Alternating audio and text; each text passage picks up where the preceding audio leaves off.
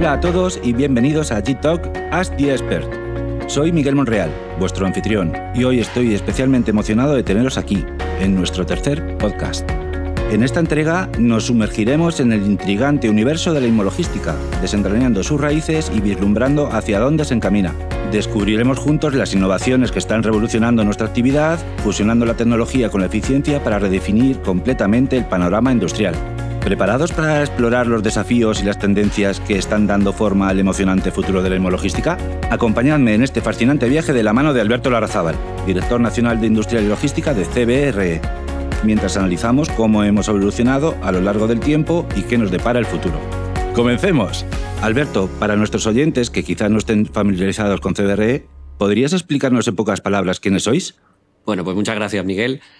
En CBRE somos más de 100.000 personas como grupo a nivel internacional y hacemos todo lo que es el ciclo inmobiliario, desde lo que es la consultoría, el suelo, pasando por alquileres, inversión y muchos otros servicios, hasta lo que es la gestión, la valoración, así como también todo lo que es el facility management. En España estamos aproximadamente unas 2.000 personas haciendo los mismos servicios que hacemos a nivel internacional y dentro del Departamento de Industria y Logística actualmente estamos más de 100 personas, divididos en las nueve oficinas que tenemos en toda España.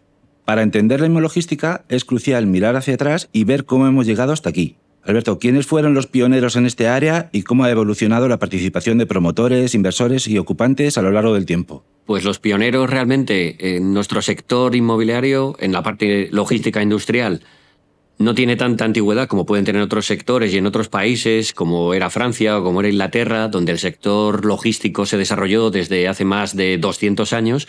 En España, realmente, profesionalización del sector viene más prácticamente de los finales de los años 80 y empezó más en los años 90, pero su expansión fundamentalmente se ha dado a partir de los años 2000, 2010, 2020.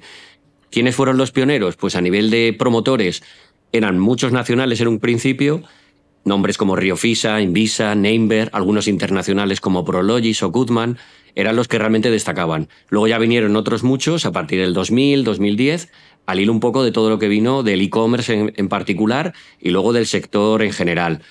A nivel de lo que eran los brokers, pues realmente en esa época solamente estaba lo que era Richard Ellis y estaba también eh, Auguste Tuar o BNP en la actualidad.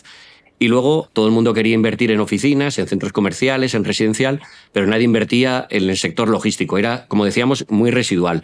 A partir del fenómeno del e-commerce fue cuando empezó todo el mundo a invertir de una manera mucho mayor en nuestro sector y a partir de ahí pues se ha quedado y se está desarrollando muchísimo más.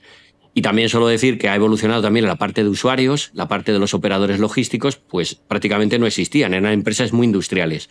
Luego ya vinieron los operadores logísticos más conocidos, los de HL y de Logistics, o algunos más internacionales que han ido poco a poco haciendo muchísimas fusiones. Por eso ha evolucionado mucho el sector de operador logístico nacional hacia un operador internacional donde ha habido muchísimas fusiones y agrupaciones entre ellos. Desde luego así es. Bueno, de hecho nos llamaban los zapatos sucios. Pero bueno, ahora vamos a hablar un poco más del presente. Eh, ¿Cuáles son las innovaciones y estrategias que actualmente están dando forma a la inmologística? ¿Qué dificultades y desafíos implican? Bueno, pues yo creo que las innovaciones en general, cómo no, en los últimos años estamos viendo todo el tema de sostenibilidad. Sí es verdad que se está desarrollando muchísimo lo que llamamos la E, toda la parte medioambiental, la parte social y mucho menos lo que llamamos la gobernanza. En la parte medioambiental está claro que todos los aspectos de contaminaciones están de una manera muy desarrollada. La parte social ha cogido muchísima importancia debido fundamentalmente a todo lo que es la fuerza laboral, cada día más importante y luego la parte de la gobernanza pues le queda todavía bastante por desarrollarse. ¿Dónde estamos viendo las innovaciones y dónde estamos viendo las estrategias? La parte de construcción. Yo creo que está evolucionando muchísimo a nivel de, todos los nuevos mecanismos que se están haciendo, el BIM y luego también muchos temas de quizás que se hagan mucho más sostenibles las construcciones y en la parte de estrategia es que hay mil cosas que se están haciendo. Todo el mundo piensa que la logística era muy aburrida o que es muy aburrida porque son cajas y olvídate, pero estamos viendo muchísimos automatismos. Cada día son más importantes todos los temas eléctricos porque cada día se demanda más electricidad en las instalaciones. Cada día las naves son más grandes. Antes hablábamos de naves de 30.000 metros que eran muy grandes, ahora estamos hablando de 50, 80, 100.000 metros cuadrados. Muchas naves de frío, muchas partes y también de transporte el industrial mixto, tenemos grandes desarrollos y lo que llamamos la reposición de activos. ¿Qué dificultades actuales tenemos? Pues yo creo que todo el tema de las normativas. Ahora mismo vemos que todo el tema de administración local, nacional y regional es un desastre y tenemos muchísimas temas de regulación en las zonas de bajas emisiones. Tenemos además dificultades con los costes financieros, todo el tema geopolítico que está influyendo eh, de una manera bastante elevada, como hablábamos de los costes de construcción, y luego un tema un poco peculiar, y por mencionarlo también, que es todo el tema de data center que está entrando también en nuestro sector industrial y logístico, y es cómo afecta en los valores del suelo, porque multiplica el valor del suelo para que luego muchas veces no se llegue a cabo esa construcción. Bueno, está claro que hay cambios que se vuelven permanentes. ¿Qué desarrollos recientes en logística consideras que han llegado para quedarse? ¿Y cómo están impactando en el panorama actual? Pues Miguel, yo lo que estoy viendo es realmente eh, algunos eh, aspectos que vienen para quedarse. Yo creo que los más importantes serían, por un lado, la profesionalización del sector. Como hablábamos anteriormente, yo creo que ahora mismo la parte de promotores, inversores, así como los consultores, estamos mucho más profesionalizados y eso ha venido para quedarse y aprendiendo mucho de lo que se está haciendo en Europa, aunque nos queda mucho por hacer, Luego, por eso también es importante el acercamiento a Europa para saber y aprender. Y también vemos como que el logístico ha llegado para quedarse. Es clave. Antes hablábamos también del tema del retail, de las oficinas, de los centros comerciales.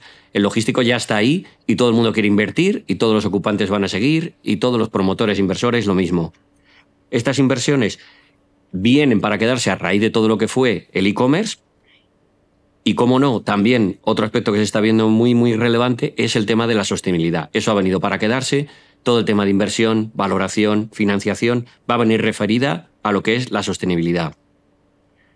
Hay otros factores que lamentablemente todavía no estamos teniendo, por ejemplo la carga aérea, el tren que no ha evolucionado, el desarrollo de suelo en bruto, que muchas veces la gestión sigue eternizándose. Pero bueno, hay muchos factores que están ahí y que se están viendo cómo se están quedando y por ejemplo, uno de los que se va a quedar sí o sí es que todas las naves antiguas van a sufrir muchísimo. Pensamos que debido a las normativas, al ESG, así como la propia valoración y financiación, va a hacer que las naves antiguas vayan con una tendencia a ser contratos más cortos, naves más antiguas, nadie las quiera comprar, rentabilidades más altas, y eso va a ser un factor claro y que ha venido para quedarse. El tema de lo que es la reubicación de las industrias y de la logística con el estocaje. Está claro que va a haber un momento en que Muchas empresas se están queriendo quedar en España, cosa que antes estaban en Asia, y vamos a ver un reshoring que, es un poco algo que todos estamos ahí viendo. Y luego, muy importante de hablar de las segundas localizaciones. De verdad que no todo es Madrid, Barcelona o Valencia. Tenemos Zaragoza, tenemos Málaga, tenemos Bilbao y muchas otras plazas que van a hacer que mucha logística, transporte y distribución se vaya a hacer desde otras ciudades y va a tener su encaje en la logística. Bueno, creo que no puedo estar más de acuerdo contigo. Un tema vital. En la actual coyuntura económica, los costes financieros están provocando una descompresión de las yields y una menor alegría en el mercado de inversión. ¿Cómo posicionas el logístico frente a otros asset class y cómo estaremos cuando vuelvan las vacas gordas? Yo creo que la logística va a ser el sector que más reforzado va a estar. No solamente porque haya sido el más penalizado, sino porque tenemos unos fundamentales mucho más sostenibles y sostenidos que otros sectores. Tenemos todo el tema de e-commerce, tenemos la producción, el consumo, que van a hacer que, lógicamente, igual que otros sectores están sufriendo más, el nuestro se va a venir rápidamente beneficiado y también estimamos un poco por nuestros servicios de forecast que probablemente esas rentabilidades que estamos dando más altas del 5% vuelvan en 2027 tranquilamente a estar por debajo del 5%. Bueno, entonces está claro lo que dicen por ahí. Stay alive until 25. Pero desde el punto de vista puramente inmobiliario, ¿cuáles son las tendencias emergentes y cómo anticipas que evolucionaremos en los próximos años? Bueno, las tendencias emergentes o no tan emergentes ya porque llevan algunos años desarrollándose, es como no todo el tema de sostenibilidad. Hemos hablado anteriormente también sobre la E, todo el tema medioambiental y las certificaciones. Quizás no todos son certificaciones, porque todo el mundo lo lleva el tema medioambiental a una certificación BRIAN o LEED. Eso sí, ahora mismo ya estar en menos de Very Good es muy complejo y entonces casi todos los promotores o inversores ya necesitan esa certificación. En cuanto a la parte social, sí que es muy importante destacar todo el tema de los trabajadores, no solamente por los convenios y las ayudas que puedas tener en general, sino también porque hay poca mano de obra disponible y poca mano de obra disponible cualificada, aunque parezca increíble que en un estado con más de un 12% de desempleo nos falte o nos sea muy difícil encontrar mano de obra disponible. Entonces, eso sería un tema muy importante, el cuidado al empleado dentro de las instalaciones. No me refiero a que tengamos una pista de pádel dentro de una instalación, sino en general todo lo que serían las ayudas al transporte, todas las ayudas quizás en el propio medio laboral que tienen, cada día serán más importantes para que no se las quiten unas empresas a otras. Y luego el tema de gobernanza quizás no tan destacado, pero sí que la administración y la gestión general que tienen que tener las compañías va a tener que ser muy relevante.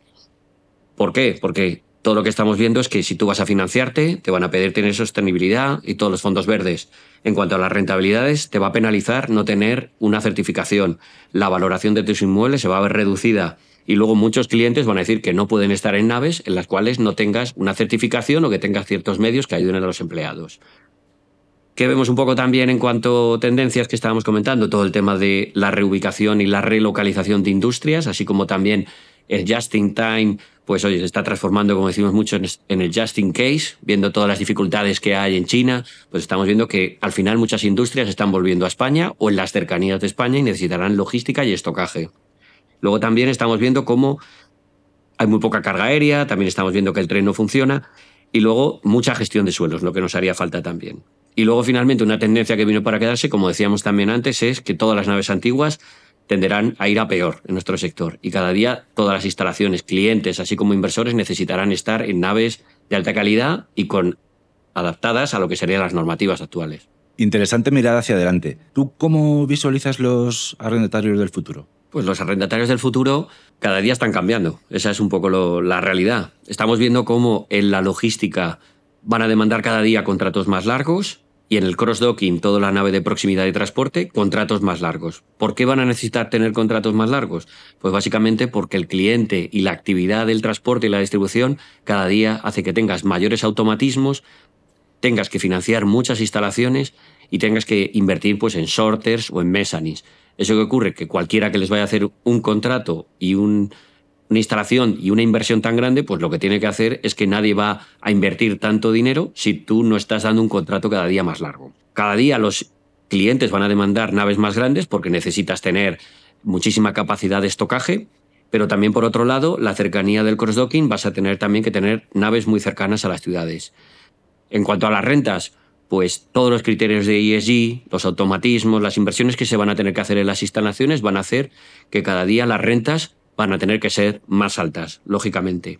Y finalmente, vemos también que muchos de los contratos, los operadores logísticos no los van a hacer directamente ellos, sino que el cliente final va a ser quien firme el contrato para luego dar traslado al operador logístico para que haga su operativa como tal.